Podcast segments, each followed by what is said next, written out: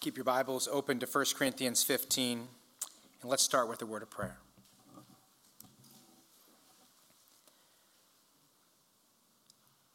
Father, we are thankful for the gospel of Jesus Christ. As we look at this text this morning, help each one of us in this room to have our hearts lit up with the joy of the gospel. May we believe it. May we entrust our entire life to the gospel. And may we not be ashamed, but may we proclaim the gospel. We pray in Jesus' name. Amen. Well, the year was 1920. A Chinese general got up to speak to a large gathering of Chinese officers and soldiers.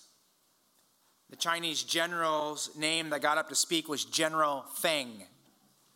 He was a war hardened soldier, and most of those soldiers listening were as well. But on this day, General Feng had some good news.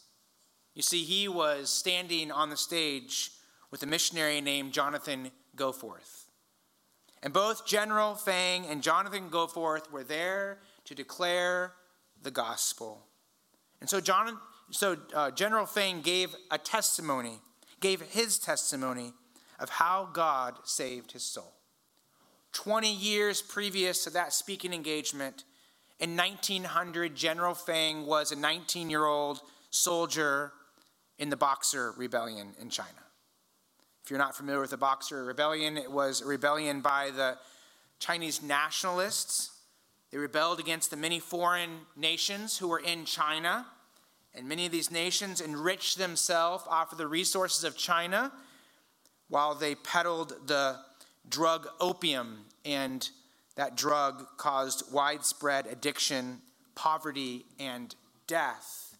And so these soldiers and a group of a mob, really mobs, went out and they went from town to town and they began to rid themselves of these other nationals, and one of the easiest targets were missionaries and Christians. According to the Old Dominion University website, an article on the website, the Boxers moved from town to town, destroyed churches, burned them, and killed over 230,000 Chinese Christians.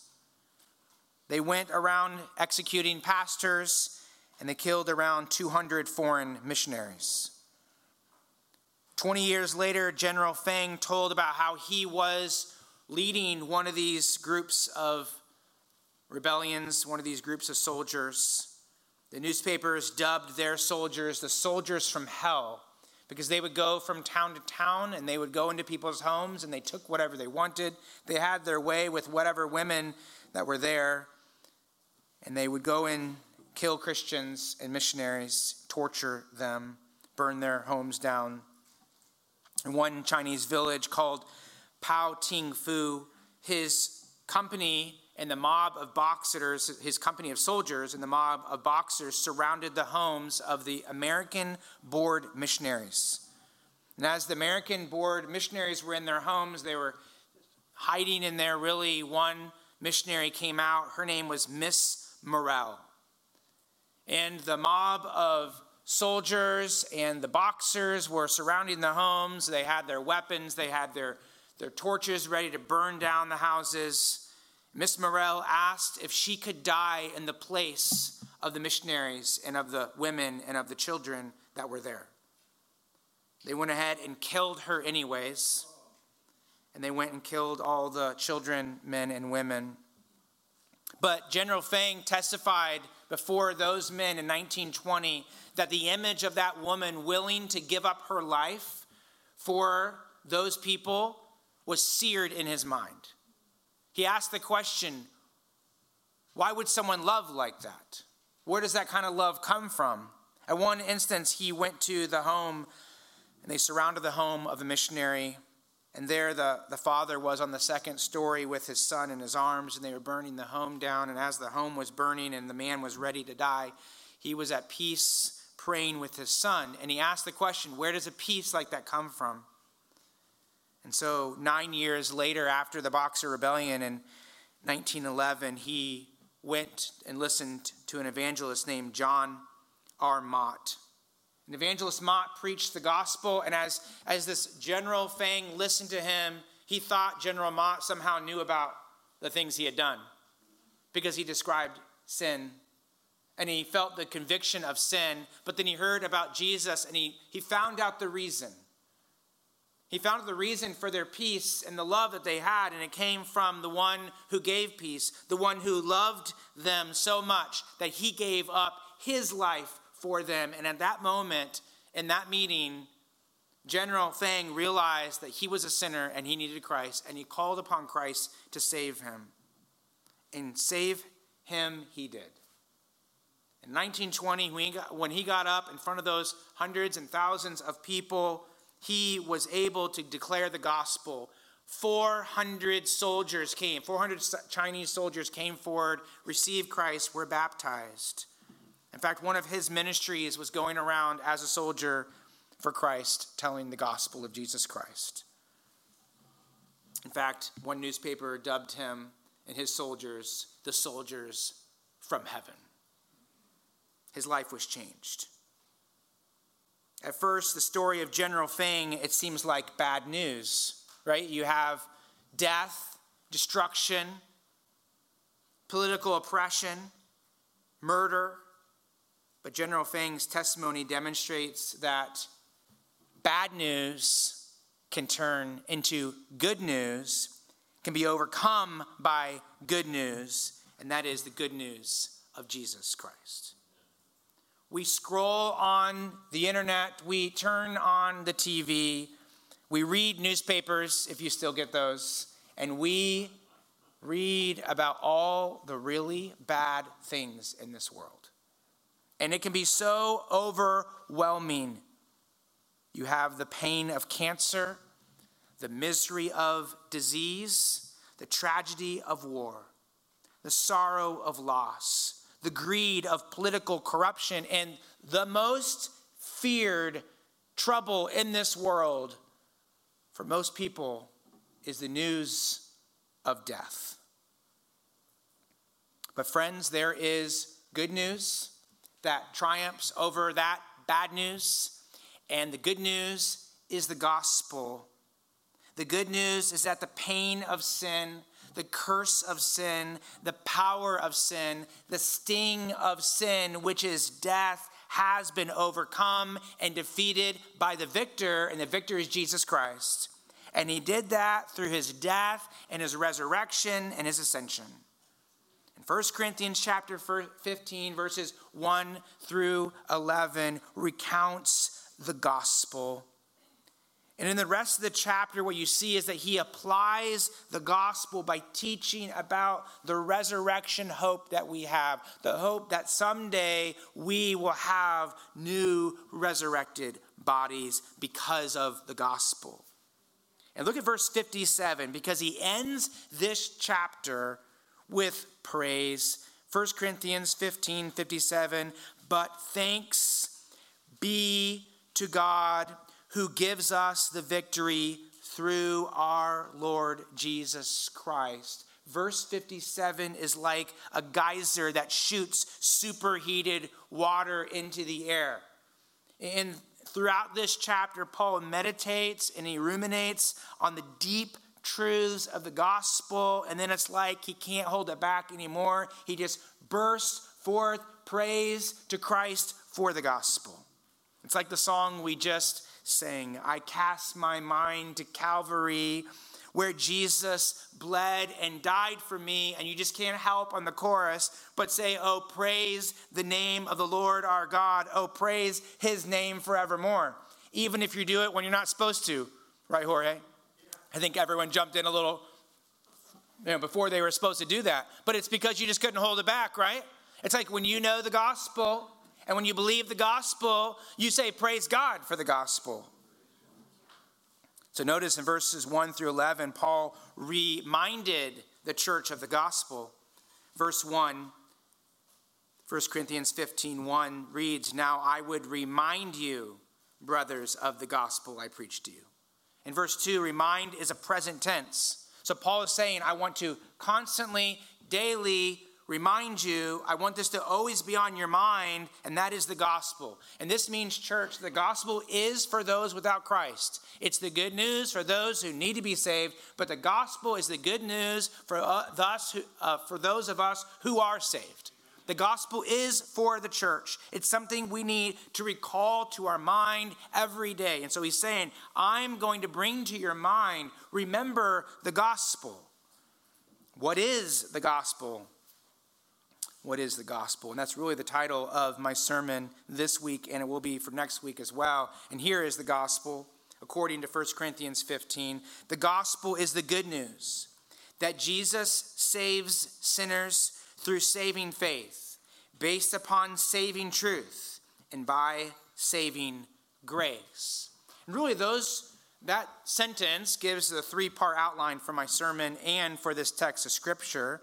You can notice in verses 1 through 2, the gospel is the good news that saves sinners through saving faith. So, one part of the gospel is that we are saved through saving faith. And then verses 3 through 8, you can observe the gospel is the good news that saves sinners based upon saving truth. So, it's the saving truth about Jesus Christ. And then verses 9 through 11, Paul reviewed his own testimony and said that we are saved by the grace of Christ. So you can see that we're, you have the saving faith in Christ, the saving truth about Christ, and the saving grace of Christ. So the gospel is the good news that Christ saves sinners through faith based upon saving truth and by saving grace. And notice in verse 1, he says, the gospel. The gospel is the Greek word, the Greek word behind that is euangelion. It's used 76 times in the New Testament. It means good tidings, it means a message of great joy. And so Paul said here that he preached the gospel. The word preached is the verb form of gospel. It's euangelizo. So you could literally say Paul gospeled the gospel. He gladly proclaimed the glad tidings. Notice here that the gospel is the gospel. Paul wrote the definite article, the gospel. It's not a gospel, it's not one of many gospels. This is the only good news that can save sinners. No religion has another gospel. There will never be a better gospel or another gospel. Christ has given us the gospel. It's our only hope in this life, it's the only hope for the life to come. Corinth was in the heart of ancient Greece. In ancient Greece, if the Greeks wanted to know news about what was going on, they didn't have you know, social media back then. So they had someone who would come to the center of town and that person would proclaim the news. So imagine a runner running through town and he's yelling out, I have euangelion, I have good news. And everyone would flock to hear that person. And what they wanted to hear was, the war is won, we are the victors. The most famous example of this was after the Battle of Marathon when the Greeks defeated the Persians. You had a messenger who ran to Athens the messenger ran a distance of 26 miles. He said his good news, and that is Greece, the, the Greeks, we have won the war, we have defeated the Persians, and then he fell down dead. And so to remember that, we have things called marathons. But Paul wrote that we have news that is far better than winning any war. We have news about the greatest war that has ever been won, and that is the war when Jesus defeated sin and death and hell. So, what is the good news all about? Well, actually, the good news is about a person. It's about Jesus Christ. In fact, notice that in verses 3 and 4 and 5. Notice the verbs that describe what Christ did for us. Verse 3 For I delivered to you as of first importance, this is the most important, what I also received, that Christ died for our sins. Notice in verse 4, he was buried and he was raised. And then verse 5, he appeared. And it goes on and talks about how he appeared to many individuals. The gospel is found in what Jesus Christ did for us. Notice the heart of the gospel in verse 3. Christ died for our sins. The gospel is the good news that Jesus saves sinners. He died for our sins. The reason why Christ came and was born, the reason why he lived, the reason why he died was for our sins. God told Joseph, Jesus' stepfather, that the reason that Jesus will be born is that he will save his people from their sins. Not from the oppression of the government, not from depression, but from a problem that each person had themselves. It was their own sin. John the Baptist saw Jesus, he pointed to Jesus and he said, Right there, behold the Lamb of God who takes away the sin of the world. That's why he came. Jesus came to rescue you from sin. The whole point of his coming was about defeating sin and sin's consequences. Sin is humanity's public enemy number one. That's contrary, that's mocked by our culture today. Educators, the news media, politicians, would have you believe that the greatest enemy in humanity or for humanity is poverty. Maybe it's educational ignorance. Maybe it's environmental catastrophe or global warming or war or maybe oppression. And yes, those are all really bad things. Those are terrible things, but actually, each one of those calamities are results and effect of the greatest problem, and that's the problem of sin. You see, sin is the root, sin is the source, sin is the cause of all the evil that is in this world.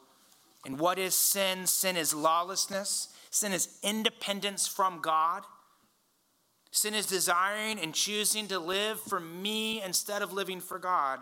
It's choosing to please me instead of choosing to love God with all my heart and love my neighbor as myself. It's, it's choosing to be ruled by my will instead of the will of the Father. In Genesis chapter 3, you see that humanity rejected God, and the consequence of that was God cursed the earth. God cursed the human race with pain and with difficulty and with death. And really, what God did was God gave mankind what they asked for. Mankind wanted to be independent of God. Man wants to say, God, get out of my life. And so, what God's judgment is for us is God says, okay, I'll turn you over to yourself. That's Romans chapter 1. He turns you over to your own lust, to your own desires. And, friends, can I tell you, that's a path of destruction because it's a path of sin. In Genesis chapter 4, we see the effects of that sin when Cain lives for his own desires and he's angry. His heart is filled with anger because his brother has something he wants that he wanted for himself. Self, and so in anger, he takes a rock and he kills his brother. It's senseless. It's terrible. Why does he do something like that? And it's because of sin. That's what God said. Genesis 4 6. God said directly to Cain, Sin is crouching at the door, and sin's desire is to have you, it's to control you, it's to overcome you.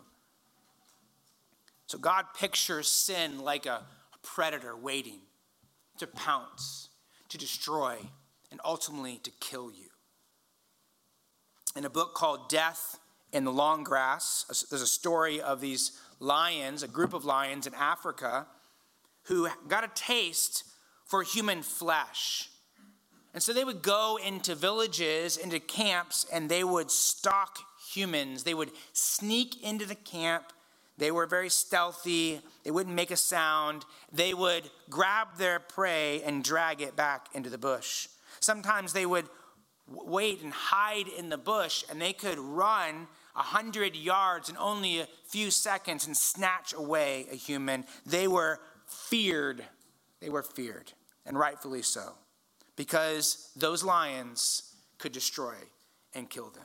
And friends, sin is like an uncaged lion.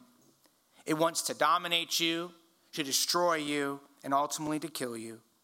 And sin's power, sin's power is cruel domination. Sin's presence weighs your conscience down with guilt and shame. Sin's penalty ultimately is death. And what Satan does is he wields the weapon of sin in such a way that destroys your life. It destroys and hurts the lives of those people around you. But ultimately, sin drags you to hell. Sin's power is to control and dominate you. And that's why you get angry and you yell and you feel bad about it, but you keep doing it. You have that bitter spirit within you, and it's like you just can't be rid of that spirit. That malice, it stays with you. Why can't it leave me? You drink and you promise, I'm not going to drink again. You tell yourself that. You tell that to your family, but then you keep drinking. You want to stop, but you can't stop. You spend, you search, you spend some more, and you hope it's going to fulfill you, but it doesn't. So you spend some more, and you spend some more, and it's like a cycle that you just can't stop. You complain and you gossip and you hurt others, and you know it's painful. You wish you wouldn't do it, but you keep doing it. You want to stop looking. You promise yourself you won't look anymore. You tell someone else, I promise that will be the last time, but then you, then you go back and look again. And you're like a dog that returns to its vomit. Sin's power dominates you, sin's presence overwhelms and weighs in your conscience. I mean, you lay there in your bed at night and you think about the sin of your past, and it just weighs on you like a thousand pounds. And sin's penalty is death. In fact, look down in verse 56 verse 56 of 1 Corinthians 15. The sting of death is sin. Because sin has stung you, the result is death. In the news yesterday, I read of a girl named Asha from India. And Asha was bitten by a venomous snake. She was immediately taken to the hospital and put in a room, and the doctors were notified, but her family didn't let the doctors come inside the room. They invited an exorcist, really a witch doctor, to come in and to try to rid the evil spirits of that room and of this girl. The family wanted to try that first before they had the doctors come in. And right next to the room next to them, the doctors were there with the life saving remedy of the anti venom, and sadly, she died. The sting of that snake resulted in her death, but yet there was one who could save her. And, friend, every person in this world, every person has been stung, has been spiritually stung by sin. You are a sinner by nature, you're a sinner by choice. And the result of that sin is that God judges you with the penalty of death. Death ultimately is separation. Physically, your soul someday will be separated from your body. Spiritually, you're alienated from the life of God. You're alienated from a relationship with God. Your soul is unable to please God. Your soul is unable to have a relationship with God. You, you can't enjoy the love and the goodness of God because you have a soul that's spiritually dead. And ultimately, there will be a day when your body dies and your soul will be sent to hell. I was talking to someone about this yesterday. Soul is not sin, or I should say, hell is not the absence of God. So you're not separated from the absence of God, but, but hell is actually God's eternal wrath upon you for sin. Yes, God is in hell, but his disposition to you in hell is eternal punishment. It's just, it's right. It's what every one of us in this world deserves. And the difference between heaven and hell is in heaven, God's goodness flourishes. His love is present because his love is filled with worship. Because heaven is filled with worship, heaven is filled with submission to God. Hell is God's place of eternal judgment for sinners who followed their own self. And in the end, like I said earlier, God ends up giving you what you earned your whole life and what you deserve. You, you earned sin. You, you, the wages of sin is death. You've earned your sin. You've, you've worked your whole life with sin, and God gives you what you've earned. And ultimately, He gives you over to yourself. Which is a very serious and sad and sobering thing because hell isn't something that's just a curse word people use. Hell isn't just a word that people joke around about that don't know the Lord. Hell is a very real place. And so, ultimately, death is eternal spiritual separation in a place called hell. And oh, how fearful that should be if you are in here and you don't know 100% certain that Christ is your Savior. And you're with, if you're without Jesus Christ in here, can I tell you that you're like that Indian girl? You've been stung by the spiritual bite of sin. You are spiritually dead in your soul, and someday you'll be spiritually separated from God. But here's the good news you're in God's hospital right? And Christ stands at the door. He's the great physician, and he can apply the work that can forgive your sins, and it's his work on the cross. And one of the, it's sad to hear a story of a girl like that where just right next door there was there were doctors who could save her life, but that is sad. But what's even sadder is that people hear the good news of Jesus Christ and they don't look to the good physician, to Jesus Christ to save them. So the greatest enemy is sin, and the greatest need is to be saved. The gospel is the good news that Jesus Christ saves sinners. Look at verse 2. Notice the word saved. And by which, by which you are being saved. To be saved is to be rescued, to be delivered. This word save is used in Matthew chapter 8 when the disciples are miles out to sea. They're in the middle of the Sea of Galilee, and it's the middle of the night. It's dark. The wind is roaring. The wind is picking up the waves and crashing them into the boat, over the boat. The boat feels like it's going to sink. The disciples think that they're going to die. And so they cry out to the Lord, Save us, Lord. We are perishing. Rescue us. We are going to die. And sure enough, Jesus stood up, he calmed the sea, and he saved them. They believed in Jesus, and he saved them physically from that imminent death. And so notice verse number two, he says, You are being saved. Like those disciples on that stormy sea, you need to cry out to the Lord, Lord Jesus, save me, I'm perishing. The winds of sin have overcome me. The lake of fire is beneath me. I'm doomed unless you forgive me. So we need to be saved. But notice in verse 2, he says, You are being saved. It's something that's happening to you. This is a passive verb. This is something God does for you. You can't save yourself. God is the only one who can save you through Christ Jesus. Heard a pastor describe salvation, the gift of salvation, as taking place in three time zones past, present, and future.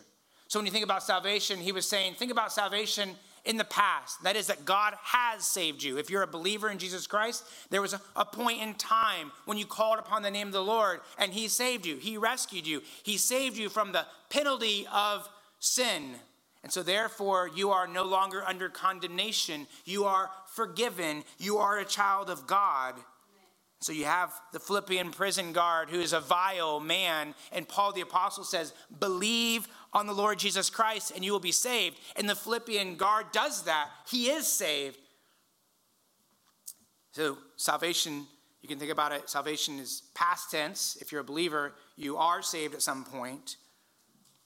It's present tense, and I think that's what you see here in this verse. You are being saved. It's present tense, means Christ will never give up on you. Christ continues to be your Savior. Christ is the one who gives us eternal life. The Bible says in John 11, 28, you will never perish. He promises, Jesus promises, you will never perish. No one will snatch you out of my hand. So you're safe with Christ. You're safe with Christ. I think this also speaks of the fact that He is daily saving us from the power of sin. So he has saved us from the penalty of sin. He saves us from the power of sin. And then actually, chapter 15 is about future salvation as well. Because future salvation talks about the time when he'll give us a new resurrected body and we are saved forever from the presence of sin. Salvation for the believer is a glorious and wonderful blessing that we should meditate on every day.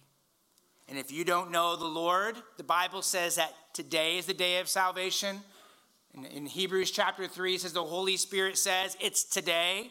And if you don't know the Lord, you need to have your Zacchaeus moment. What's your Zacchaeus moment? Zacchaeus was a sinful man. He stole from people, and he realized that Christ came into his house and preached the gospel and he believed in Jesus. He confessed his sin. He believed in Christ. And Jesus said this to him This day, salvation has come to your house. Do you realize, friend, that this day, salvation can come to your heart? And it's through faith in Jesus Christ.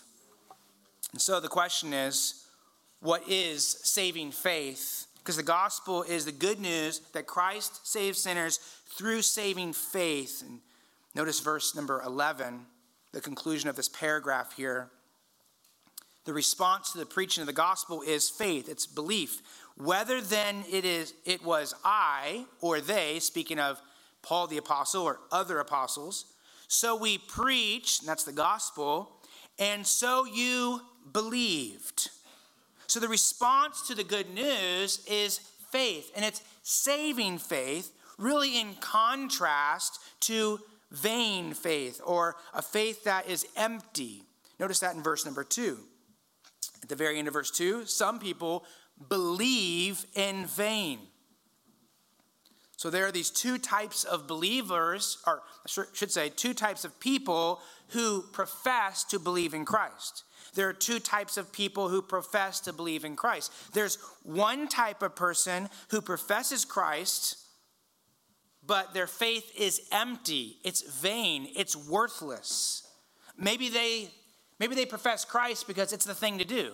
They grew up in a Christian home and everyone else is professing Christ, so maybe I should do the same thing. Or maybe they think, well, I'm going to profess Christ through a prayer, and maybe if I pray a really good prayer, maybe God will like me more. Maybe they profess Christ thinking that God is impressed with their amazing religious work. So they think, well, I profess Christ, I believe in Christ, and I also believe I'm a pretty good person. But that faith is empty, it's worthless. Ultimately, it's a faith in self, it's selfish faith. It's faith dependent on me and not on Christ. It's like that girl in India, and her parents had faith in the wrong person. That faith ended up costing their daughter her life. So, what is saving faith? Well, it's faith in Jesus Christ. And notice he describes, look at verse 1. Notice he describes saving faith, and he does so with a few words. He says, The gospel I preach to you, and notice he says, which you received, so you received the gospel, in which you stand, so you stand in the gospel. Verse 2, if you hold fast to the word, to the gospel I preach to you. unless you believed in vain. So saving faith is first that you receive the gospel. The word receive is past tense. So again, this points to a point in time when you turn from faith in something else or faith in yourself and you turn to faith in Jesus Christ. This means then that there's no such thing as when did you become a Christian? Well, I grew up as a Christian. No. There must be a time when you received Christ. And it might be when you were a child, but there's no such thing as a person always being a Christian. You must receive Christ. This word receive means to welcome, to make it your own.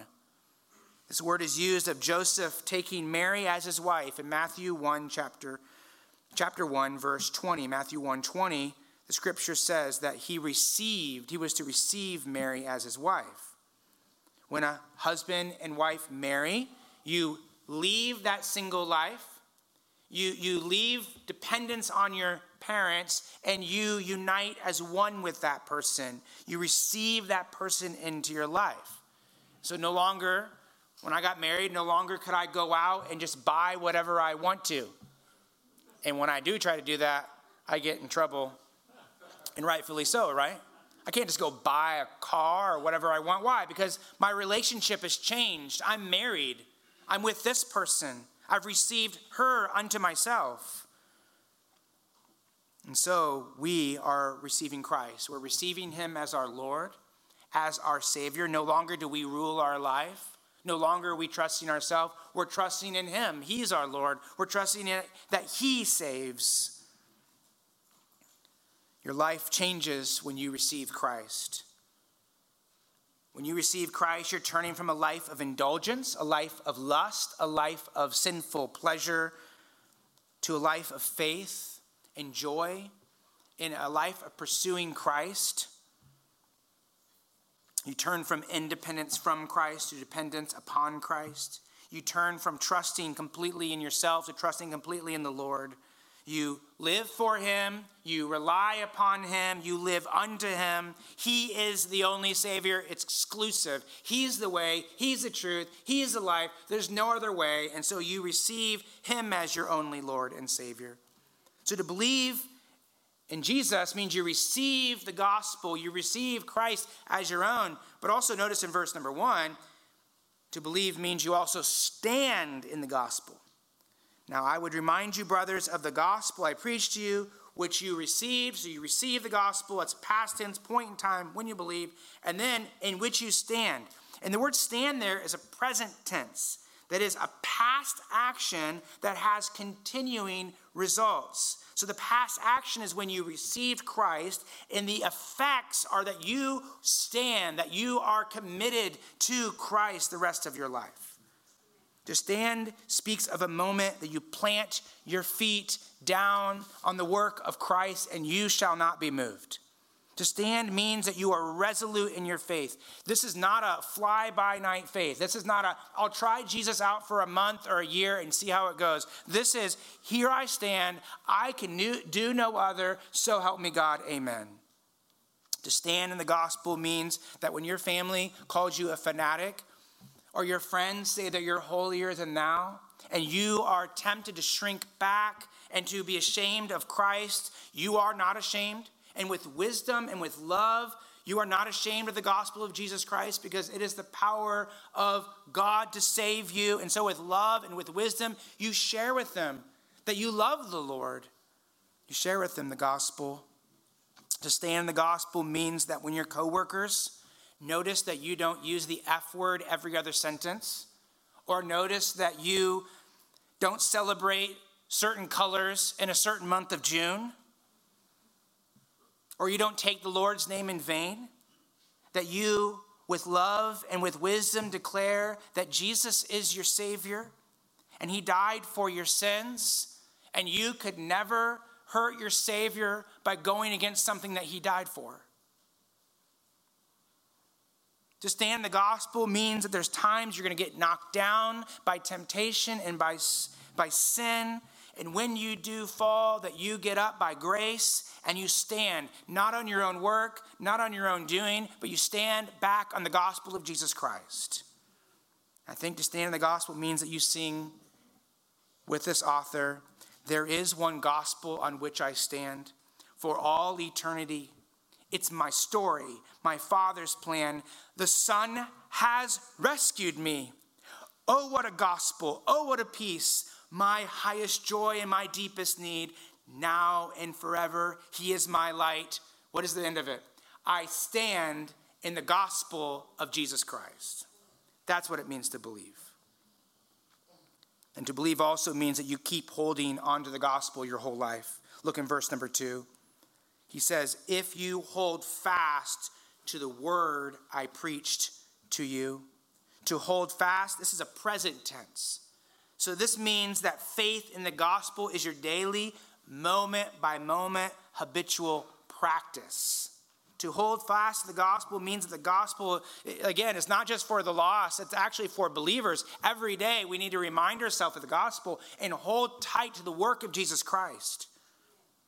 To hold fast means that each day you get up and the trials blow and temptation beats on you, but you get up and you recall to your mind the gospel.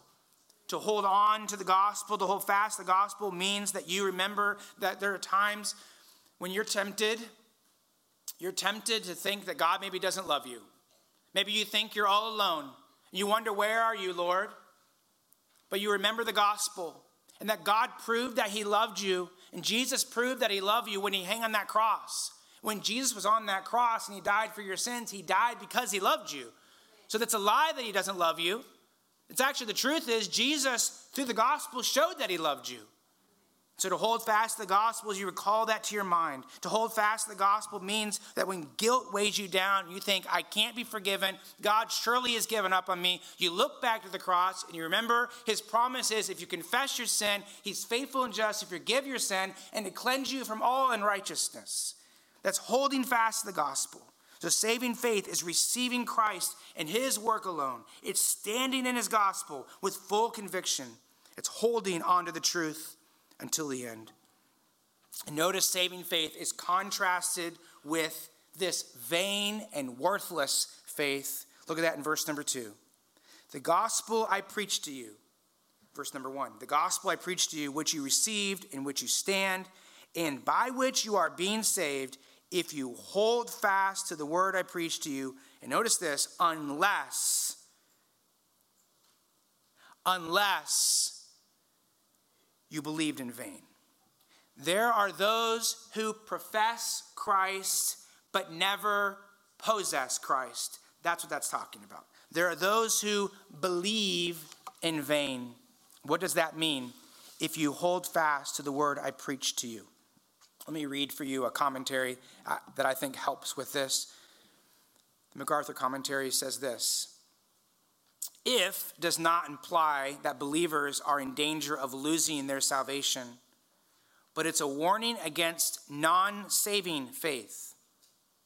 So, a clear rendering would be if you hold fast what I preach to you, unless your faith is worthless or unless you believed without effect.